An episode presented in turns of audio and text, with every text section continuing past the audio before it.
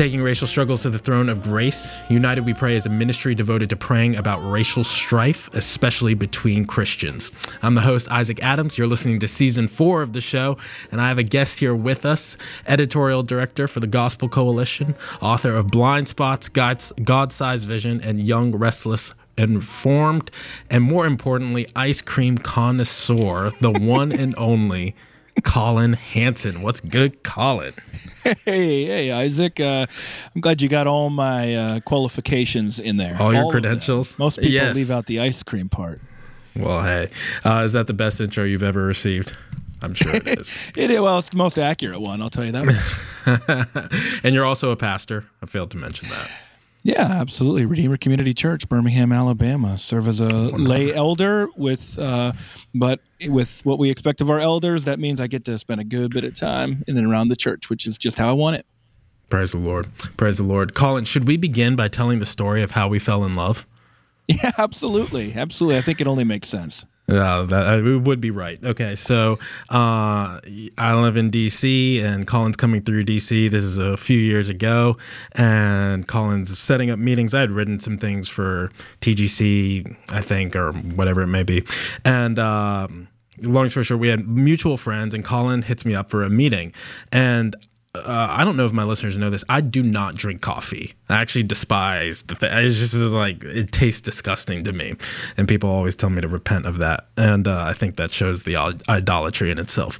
So I. Uh, I, I say, Collin, let's go get coffee because I figure that's the adult thing that people like Collin would like to do. Uh, and Collin responds to my offer for coffee, uh, which I usually just get lemonade or something like that, hot chocolate. And Collin says, you know what? I'd really just prefer to get some ice cream. and that's when I knew that this was not just a friend, this was a soulmate. And we went and we got ice cream and we had a, a good old time, didn't we, Collin? Life is too short for coffee. I don't drink coffee. I don't drink alcohol. I save those calories for ice cream. There we go. And so, you know, I just I have so many different meetings and like you, many of them in coffee shops, and I think I should do this more often. Let's just get ice cream. There we go. There we go. Well, hey, today is the uh we're recording on the 12th of August. Uh, this will come out later, even maybe a couple months later. Um, but I was reading Proverbs 12 today. Uh, I just try to read a proverb with whatever day it is. Uh, and I just want to point out two verses. Uh, Proverbs 12, 19 say, Truthful lips endure forever, but a lying tongue is but for a moment. Then verse 22 says, Lying lips are an abomination to the Lord but those who act faithfully are his delight. So, Collin, uh, I don't typically do this. I'm going to open this conversation with prayer, and then we'll dive into some questions. All right, brother. So, let me pray for us in light of uh, what Proverbs had for us. Father, we do ask for your help in this time, that we would have an honest, clear, and beneficial conversation, talking about matters, uh, Lord and talking in such a way that it could endure and not last just for a moment. Father, we know that lying lips are an abomination to you. So we pray that even in what we say, we would act faithfully and that that faithfulness would be pleasing to you, a delight to you. We pray in Jesus' name. Amen. Amen. Collin, you're from South Dakota uh, you look about as white as white can be. So then my question is what led you to think deeply about race? well, in part, I don't live in South Dakota anymore. I live in Birmingham, Alabama, uh, and I go to I go to a church that's um, predominantly white in a uh, predominantly African American city.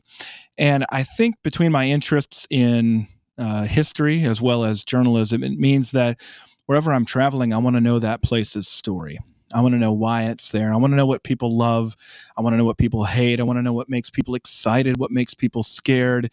Um, I just I just do that naturally. It's part of what I love doing, and so that made sense when I moved here seven years ago. I mean, I started visiting Birmingham going all the way back when my now wife and I were dating, probably almost 20 years ago now i was i was in birmingham during the september 11 2001 attacks in the middle of college.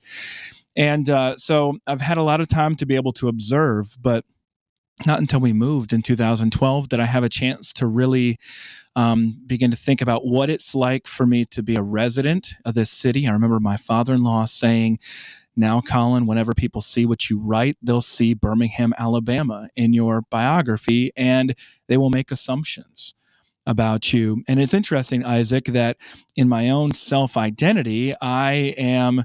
I'm from South Dakota. I'm like Michael Scott said. I'm like a I'm like a United Nations. You know, I'm Swedish. I'm Norwegian. I'm Danish. I'm Welsh. You see what I'm saying?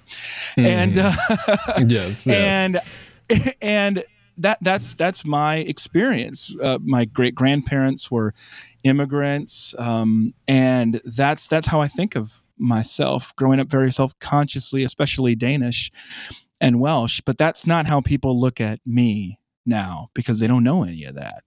They know that I live in Birmingham and that I'm white. And it reminds me of when I first met my now wife. And I don't remember how many times we'd been together or whatever, talking, um, dating, and things like that before. I was just asking, what's your, you know, what's your ethnic background? And she looked at me, and the question didn't make any sense to her. She said, I'd never been asked that question before. And I said, Well, you know, everybody has this sort of background. Are you English? Are you German? Are you whatever? Where, where are you coming from? And she just looked at me and said, I'm white. so, well, that's that's obvious, but as I've come to understand more over time, that's especially true of places in the South, and not only the South, but but places where whiteness is an identity that's created as a an explicit contrast to the other, and especially, of course, being black or colored or or whatever terms have been used over time. And so I really started to get into a lot of history of the civil rights movement because it's the it's the world that I live in here. I got into a lot of the history of, specifically of the of Birmingham, began teaching other people about that, and I found that especially for the church, a lot of the questions, specifically from Dr. King's letter from Birmingham jail, remain uh, maybe even as pressing today as they were more than 50 years ago when he first wrote that letter. So that's that basic journey. But it is fascinating how I'll just I'll, I'll summarize it this way, Isaac. When you're in South Dakota and you're self-consciously say Norwegian in a county that's mostly Germans, or you're in a Danish town next door to you know a town of people from Ireland or something like that. It's very different uh, from when you drop into a deep south context. And I'll put it this way it's amazing how people from the outside can come in and what looks normal to everyone else is not normal to them or what's what's okay and accepted by everyone else is not okay and accepted by them. And i love birmingham. I love living here. Um, and yet as somebody who grew up a different place lived in Chicago, New York, places like that, and have worked in a number of different settings, it's very clear that there is something wrong in Birmingham, that so much of what we've experienced in our past uh, never healed. Mm. Mm. I want to I want to come back to that, uh, but I want to tap on first what you talked about uh, in terms of education. So you've talked over uh, ice cream and many other uh, conversations. you've told me we all have a role to play in this conversation about bringing about racial unity uh, and justice. And one role you've tried to pick up in Birmingham uh, is education. So who are you educating? And how are you educating them? Because you talked about how you've been educating yourself, reading history, right. your journalism background. Because lots of folks just you were talking about, you know, well, I live in the South, and lots of folks live in the South but aren't educated on these things. So, yeah. thoughts on who who are you educating and how? Yeah, primarily Isaac. I'm educating other white evangelicals. Um, they might be people who live in my predominantly white suburb. They might be people who live in the city. They're especially young people.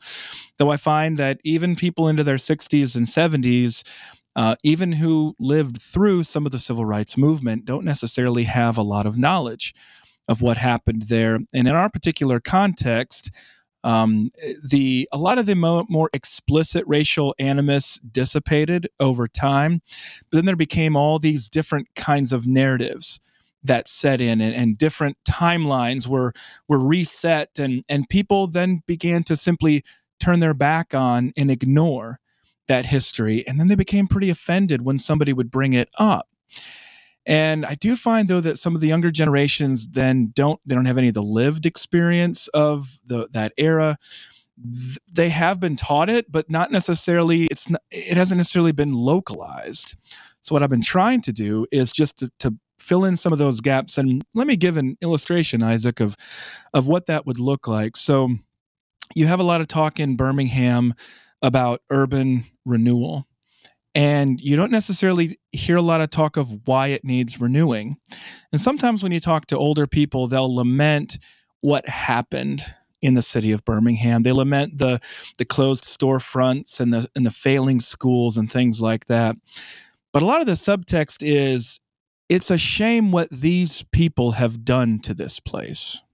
That's the narrative that's pretty much assumed by people, especially people living in the suburbs. And so, what I've been trying to do with education is to flip that narrative a little bit and to say, what exactly did you expect to happen here? What, what do you think happens in any community when all of its social capital disappears? When the people simply leave?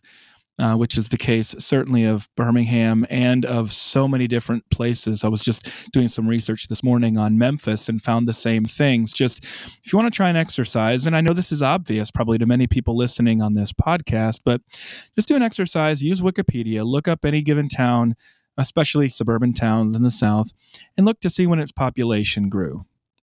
Just look to see what kind of population was there. And it's amazing what 100, 200, 300, 400% jumps you'll see in the 1960s, the 1970s, and the 1980s. So, my role to play is education, especially with white evangelicals. Um, I find that especially for African Americans, a lot of my insights are things that they either already know um, or things that don't necessarily help them or empower them to be able to do what God has called them to do to serve their communities. So my audience tend to be people of faith, especially evangelicals who are white. Another response. Thank you for that. Um, I'm grateful for the work you've been doing, brother.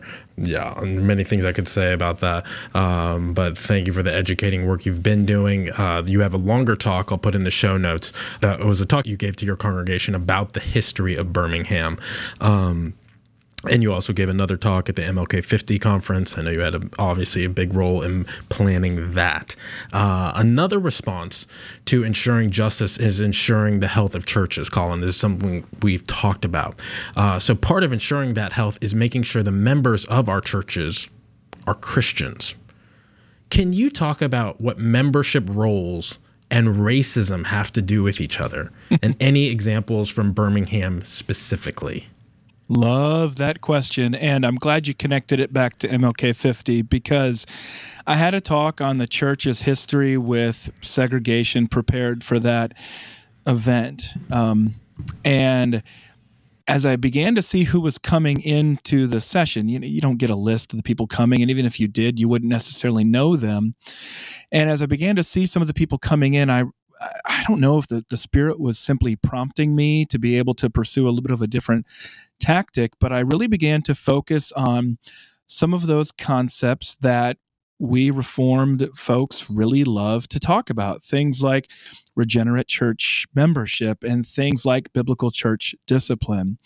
And I overlaid that within the history of the South and specifically looking at the history of Birmingham and specifically within Birmingham at First Baptist Church of Birmingham. Now, a lot of people know that Baptist churches, and it's not just Baptist churches, you could go all over the place with this, but it's odd for Baptist churches given our assumptions as Baptists about discipline and membership. But many of them know that you might have, say, 300 people attend your church, but you might have a thousand members. Okay.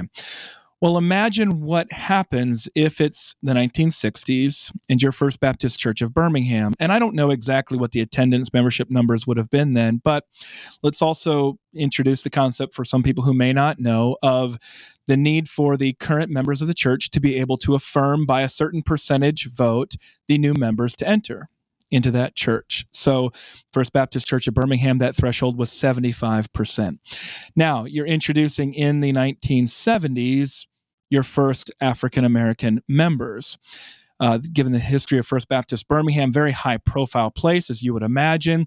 Andrew Young, who would go on to be the UN ambassador from the United States, the mayor of Atlanta, U.S. congressman from Atlanta, was one of the first African Americans to integrate that church. It was on Easter in 1963 in conjunction with King's movement there. The pastor allowed him to come in. The pastor was later fired for that. That pastor was commended by King in letter from Birmingham jail for making that move to allow him to come in. But then the building where my church now meets, the old South Avondale Baptist Church location, they took preemptive action and it went ahead and banned African Americans from coming. So go back to First Baptist Birmingham. Their situation is that when African Americans come forward into the 1970s, even into the 1980s, they can't get 75% support. Now they might get 72, they might get 74, but they couldn't get 75%. Well, why does that happen? Well, it happens for a number of different reasons, but among them, because you don't have a regenerate church membership, meaning you have some inactive members and active members, to be clear, but some inactive members who have never been disciplined, who turn out to be able to vote in a situation like this to be able to keep African Americans out. And without that church discipline, well, you can see how it exacerbates the problem now. And what does that failure to follow through on our basic commitments to discipline and membership, what does it do for the integrity of the church? What does it do for the community and the witness toward Christ? Um, you're not going to find any of this history on the website for First Baptist of Birmingham, and yet somehow, I, I mean, I'm, I could practically throw a baseball and hit First Baptist Church of Birmingham right now from where I'm sitting that church's witness has been compromised, and everybody knows it, even if they don't know the history. They know something's wrong there. And so, whatever people thought they were protecting the church at the time were actually killing the church because they were not faithfully following through on their basic uh, requirements as members and as leaders of that church. So, in response to your question, I mean, I think those concepts are very important and I think often often overlooked in these conversations about civil rights and desegregation and, and ongoing uh, race related issues today. Yeah, and so you know, just talking about because there's so many, it can be overwhelming, and I think a common uh, question, especially from white brothers and sisters, is you know, what do you want me to do? And people are looking uh, for uh, and even sincerely asking that question. Some ask it, of course, uh, insincerely, uh, uh, but some ask, you know, what should I do? And they're looking for these profound answers. And it's like, well, if you if you go about the basics of what Christ has commanded His church to be like, to be uh, to be pursuing, you know, healthy membership in that sense. It's like, well, if the racists are off the rolls, then the church is going to look really different, uh, and it's going to be forcing different conversations within the church, and uh, and that matters on who can be in the church and and its witness, or uh, as you showed. Who, or if people who flagrantly violate James's command to not show partiality are not disciplined, then your or are disciplined, then your church is also going to look very different. And uh, that is, I'll put it this way, Isaac. A lot of people wonder why are we talking about this history? Well, maybe maybe people listening here, maybe other people don't live in places where these things continue to affect your everyday life. I do. Um, I live in a place where it affects just about everything that happens here, and it affects our churches deeply to this day, whether people acknowledge it or not. That's a fact. Our churches have different dynamics here than, than churches do in some other places. And it's directly related to those decisions that many people who are still living today had made. And to be clear, decisions that there has been no sort of citywide effort to repent of. So maybe there's some sort of explicit assumption that time has simply healed uh, all these wounds, or that time has simply made the sin go away so that we don't need to repent of it, or we can just blame our racist grandparents or great grandparents and um, or whatever. But the bottom line is, it's still an issue. Um, whether or not it's well, not the same, but it is still affecting us. Well, and Collin, just to hop in, so hopping in on that then, uh, because you and I have talked about how one response is people love talking about this conversation in some sense because they it feels good to just blame the racist grandparents, right? Right. It's a form of self righteousness. Like at least I'm not like them, uh, and we know from the scriptures how uh, God's perspective. Uh, is on the person who says, Lord, thank you that I'm not like them. So there's that. Um, and I want to ask you about um, uh, oh goodness, 16 uh the where you took us on our 16th Street tour Ba- where we yeah, started. 16th Street Baptist Church, 16th of Street Baptist Church. Yeah. but before we get there Yeah. uh Collin just give me a specific example of what has not healed and how you have seen it in your day-to-day life. Just Birmingham in your context you're talking about these things that affect your everyday life and the dynamics of your churches. And I, I appreciate this word you're using healed because we're talking Yeah. about wounds which means something has been inflicted uh, and you're saying you know you, you began by saying this just this whole interview you know even some of those questions that king raises are still as applicable today so give me an example of that and then we'll come back to 16th street baptist church because it goes back Yeah. to the membership question we were talking about So this is an actual scenario that's happened to me in the last month. Okay. And this is not uncommon. So just to be clear, and I'm not going out of my way to talk about these things necessarily to incite this sort of response. I'm not trying to excavate this. Anyway, here, here's the scenario. you're just the friendly neighborhood editor who's eating his ice cream living his life yes we got right. it okay And sitting in a new member interview uh, where we work through things like, why are you joining our church? And what is the gospel? And have you been baptized? Right. And, and things like that. Right. Okay. So I'm sitting i have down. a similar kind of interview later this afternoon that i'll be hosting There you go. So, so wonderful, godly young couple.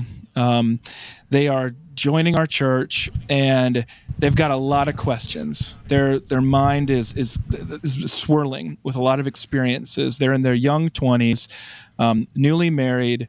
They come from a small town in Alabama. Birmingham for them is the big city. They're making their way in the big city. And they talk about how they joined our church in part because they saw that we were addressing these issues. And they thought well we need a church where we where we can get some help because this is our situation.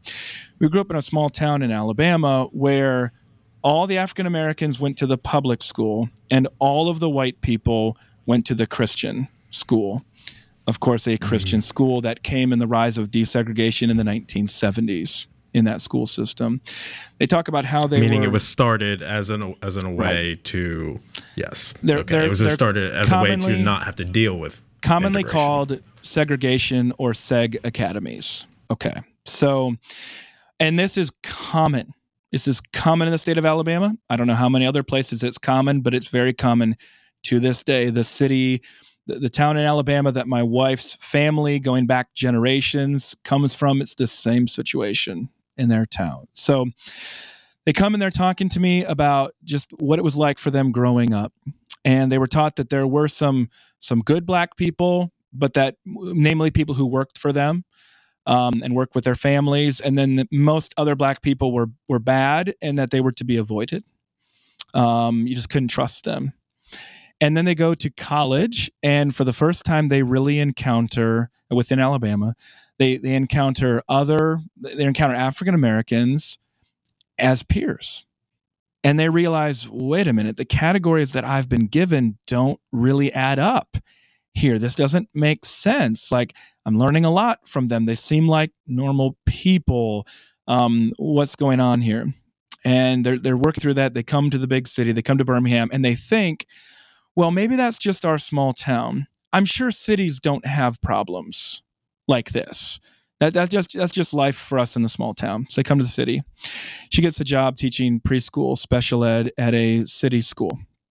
And she finds, as a white woman, as a white teacher, that the black parents don't want their kids to be working with her. And she's torn up about this. She doesn't understand. She goes to one of her black colleagues. Keep in mind, almost all of her colleagues are black. She goes to one of her black colleagues and says, Can you explain what's happening here? And the woman says, Yes. African Americans in Birmingham teach their children that they can't trust white people. Um, and that white people will turn their back on you. They'll throw you under the bus at the first opportunity. and that's why they don't want you to be working with them. Now, over time, actually, things seem to have gotten a little bit better, and yes, the parents do see, okay, she's not a, she's not that bad. They'll let her work with their kids and things like that. But she's sitting there just looking at me as an as an elder in her church, just saying, "What do I do? Like, how do I process any of this? Uh, what what does it mean? What is the what does the gospel mean in the most churched city in America where Isaac, as I was thinking through this story, I thought, oh, I've heard a similar situation to that before. It's when I was in Israel. And this is what happens between Israelis and, and Palestinians of the way children are raised in a certain way with that mutual distrust. We live in the most churched, as I said, most Bible minded city in America where that's how, not all, many whites and blacks view each other as Christians, as devoted Christians, as church going Christians. And there are not as many uh, churches as you might think that are willing to really dig in and address those problems explicitly. Now, to be clear, there are more churches than there used to be that are doing that. And I can give specific names and specific places that are really dealing with this head on, uh, including our own. But that's just, I'm not going looking for that. That's what's coming to me as a spiritual concern for the members of my church. And that's today. That's 2019. That's not 1963. Uh, yes, we've made progress in a lot of different ways, but that's still an issue for me today. Thank you. That's exactly what I was trying to hear from you, brother. It's a helpful example. So let's go back to, um, and then I have one more question for you, and then I want to pray about these matters uh, because you're you're talking about you know the spiritual concern that's being raised and then we want to raise them that, to the lord uh, of course there's much more to be done and we at least want to begin with prayer um, so, Collin, then take me back to 16th Street Baptist Church uh, because you recently took me and the rest of the pastoral staff that I'm on on a tour of Birmingham, uh, and you talked about the bombing there uh, happened in 1963. Uh, was it September of 1963? Yeah, September. Yep, September. So those four little girls are tragically murdered, um, and the bomber himself was a member of a church. I mean, let, us connect this back to the conversation we were just having, yeah. lest anyone think that this doesn't have vital ramifications, or are we just nerding out on church membership? Like, can make that connection for me. Yeah. So, specifically in that particular incident, you had four bombers, uh, three of whom were eventually brought to justice anywhere between 1977 and 2002. I actually don't know the spiritual condition or profession or even church affiliation of those men. Um, now, to be clear, it would have been exceedingly uncommon for someone of their demographic profile and things like that to not be attached to some sort of church and likely to what we would describe today as an evangelical church. Okay, that's just the basic. Probably what we're thinking about here would be Bull Connor uh, Bull Connor as the police commissioner who would have been in charge of the fire hoses and the police dogs and all the different stuff of the vivid imagery then of 1963 um, belonged to Woodlawn United Methodist Church. Um, Woodlawn United Methodist Church is actually where my congregation had met for a number of different years in their Sunday school building. It was fairly typically one of those churches that emptied out largely during desegregation of the 1960s and 1970s. The situation at Woodlawn High School next door was so fraught. Uh, 19 years after Brown versus Board of Education into the 1970s 70s that there was actually a movie made um, about that situation called Woodlawn came out in 2015 but i think that's uh, i'll put it in this way uh, isaac when you think about Bull Connor and, and what he might have been hearing. And actually, the Methodists did tend to be a little bit more progressive than the Baptists at that time.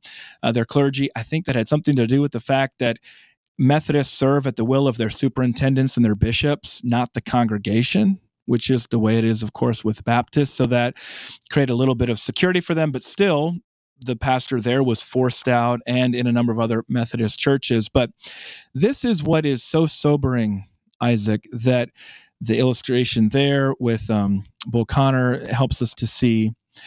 is that when you imagine that period of 20 years of racial integration in Birmingham, you see the the football teams change, which is what we really care about in Alabama. The schools change, um, the military would change.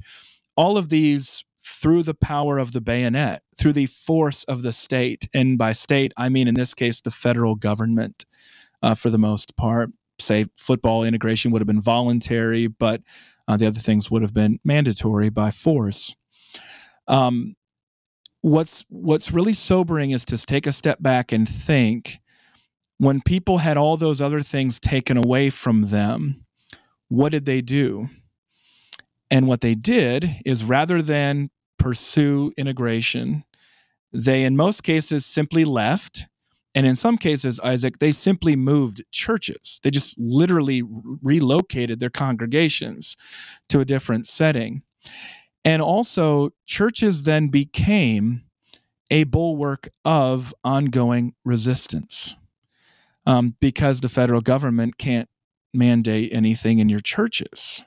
Um, not related to racial integration and things like that. So, for example, when um, David Dockery talks about this, the former president of Union University and Trinity International University, he's a Birmingham native. He went to Fairfield High School when his class was integrated in the late 1960s, almost all of the white students walked out of their high school graduation.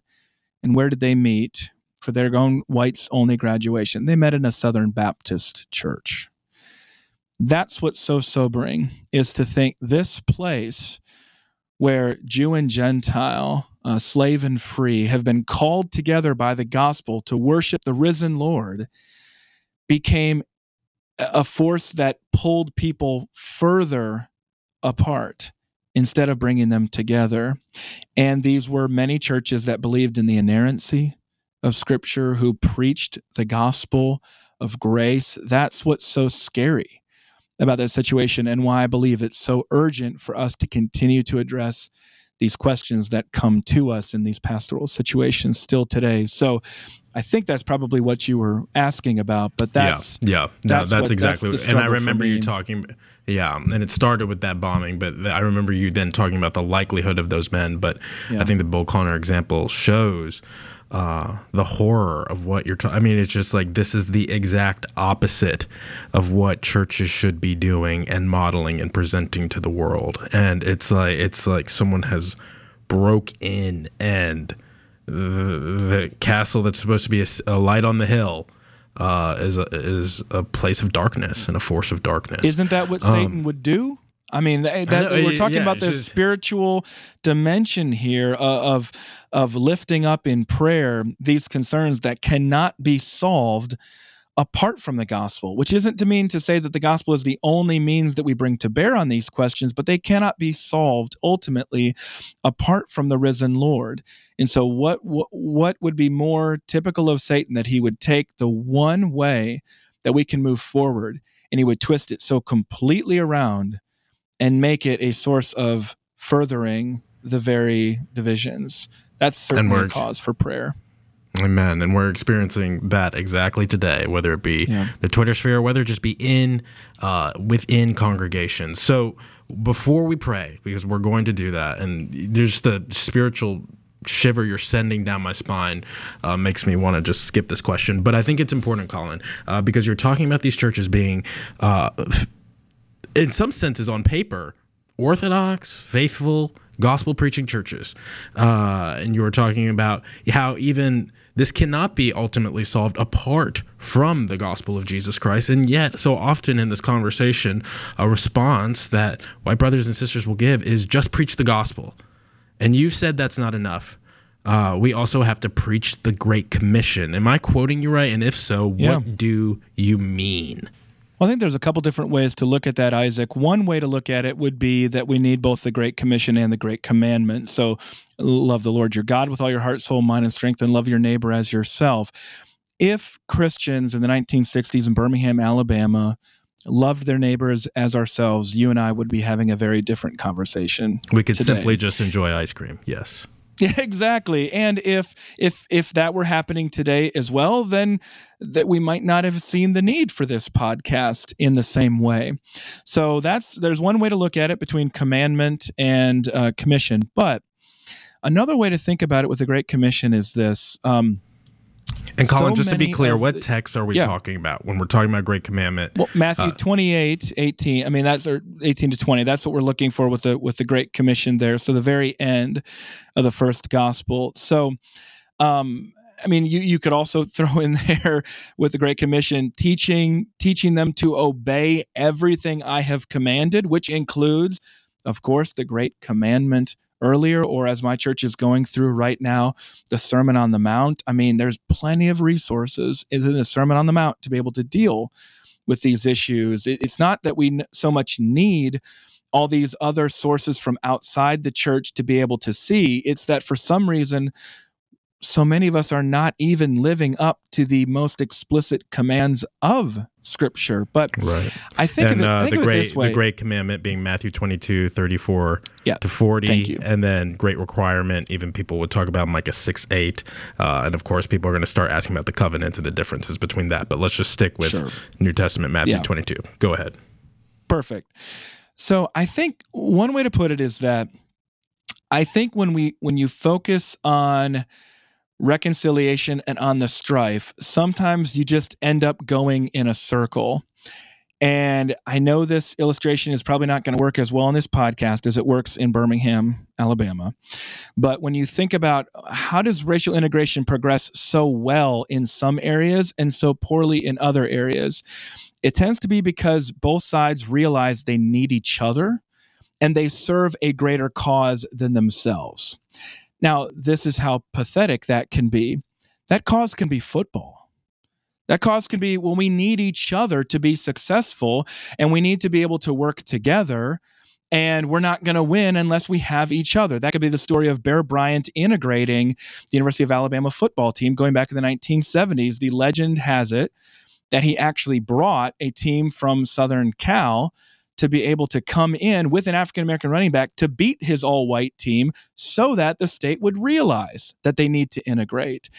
That, that's how kind of pathetic it is. But I think the Great Commission can be a catalyst for us to be able to see we need each other and we serve a cause greater than ourselves.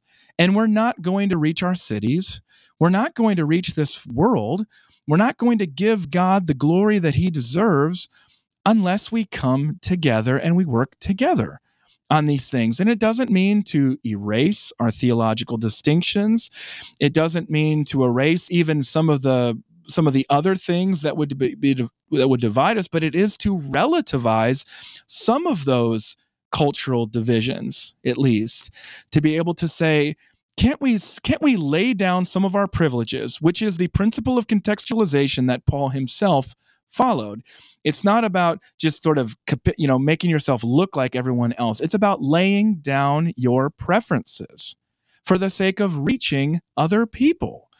What would it look like isaac if we put the great commission the glory of jesus christ the spread of the gospel by the power of the spirit as revealed in the word what if we put that as our goal and said then we need each other to be able to do this. And we're going to work together because that's our ultimate goal. And yes, we'll talk about rec- reconciliation. Yes, we'll talk about the strife because you have to deal honestly about those things. But we're going to keep our focus on God because He's the only one who's going to get us through this. Amen, brother. Well, I think uh, if God is the only one who's going to get us through this, then we need to take these things to Him. So I would love it if you opened us in prayer. Uh, it's a joy to talk to you as always. Uh, and then I'll close this, brother. So you can pick up any of the things we've talked about uh, here and pray for them. And then I'll close. Let's pray. Lord, um, you've give us you give us words to be able to teach and to be able to lead. Um, you give us your word, which is truth. Your word is salvation. Your word speaks life out of death.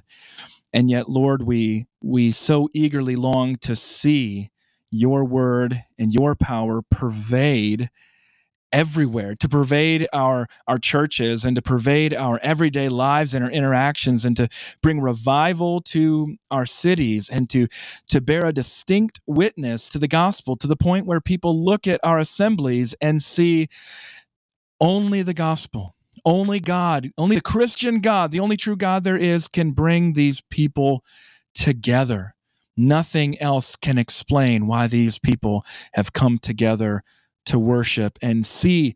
Help us, Lord, to have our neighbors say, Look at how they love one another. And, and Jesus, we know that that is the prayer that you have offered yourself. Uh, before the Father, a prayer of unity, a prayer that we would be characterized and known by our love for one another. And God, I pray that in in the course of this process that you would help those people in positions of power and authority and influence and privilege to follow the course of your of your son Jesus and to lay their lives down to make themselves nothing but but to say I will not let any personal preference or privilege get in the way of this wonderful work of redemption in this world. And Lord, I pray that you would help those people who are feeling so discouraged and they are feeling so uh, abused and, and so uh, harmed by the ongoing effects of these things to be able to find beauty and dignity in being made image bearers, whether they believe or not, but that they're made in your image. God. And I pray that you would also bring many of them to salvation and continue to witness to what we find to be the most amazing fact that somehow, out of all of this difficulty and strife and pain that you have made, you, have, you've called a church to yourself among the nations, including of many minorities who have suffered so greatly. And yet, Lord, your testimony resounds your testimony of grace resounds through their experiences and through their witness even today. And I thank you, God, for that, especially for the churches of my own community, for those people who have stood and paid the price to witness to your truth and to your grace with your courage as people made in the image of God. I pray, Lord, that even a podcast like this would be a catalyst for people to take action to take action not in their own strength, not in the wisdom of the world, but in the power of the Word and in the power of the Spirit. I pray, Lord, that you would do that and that you would get much glory and acclaim throughout that process. Amen.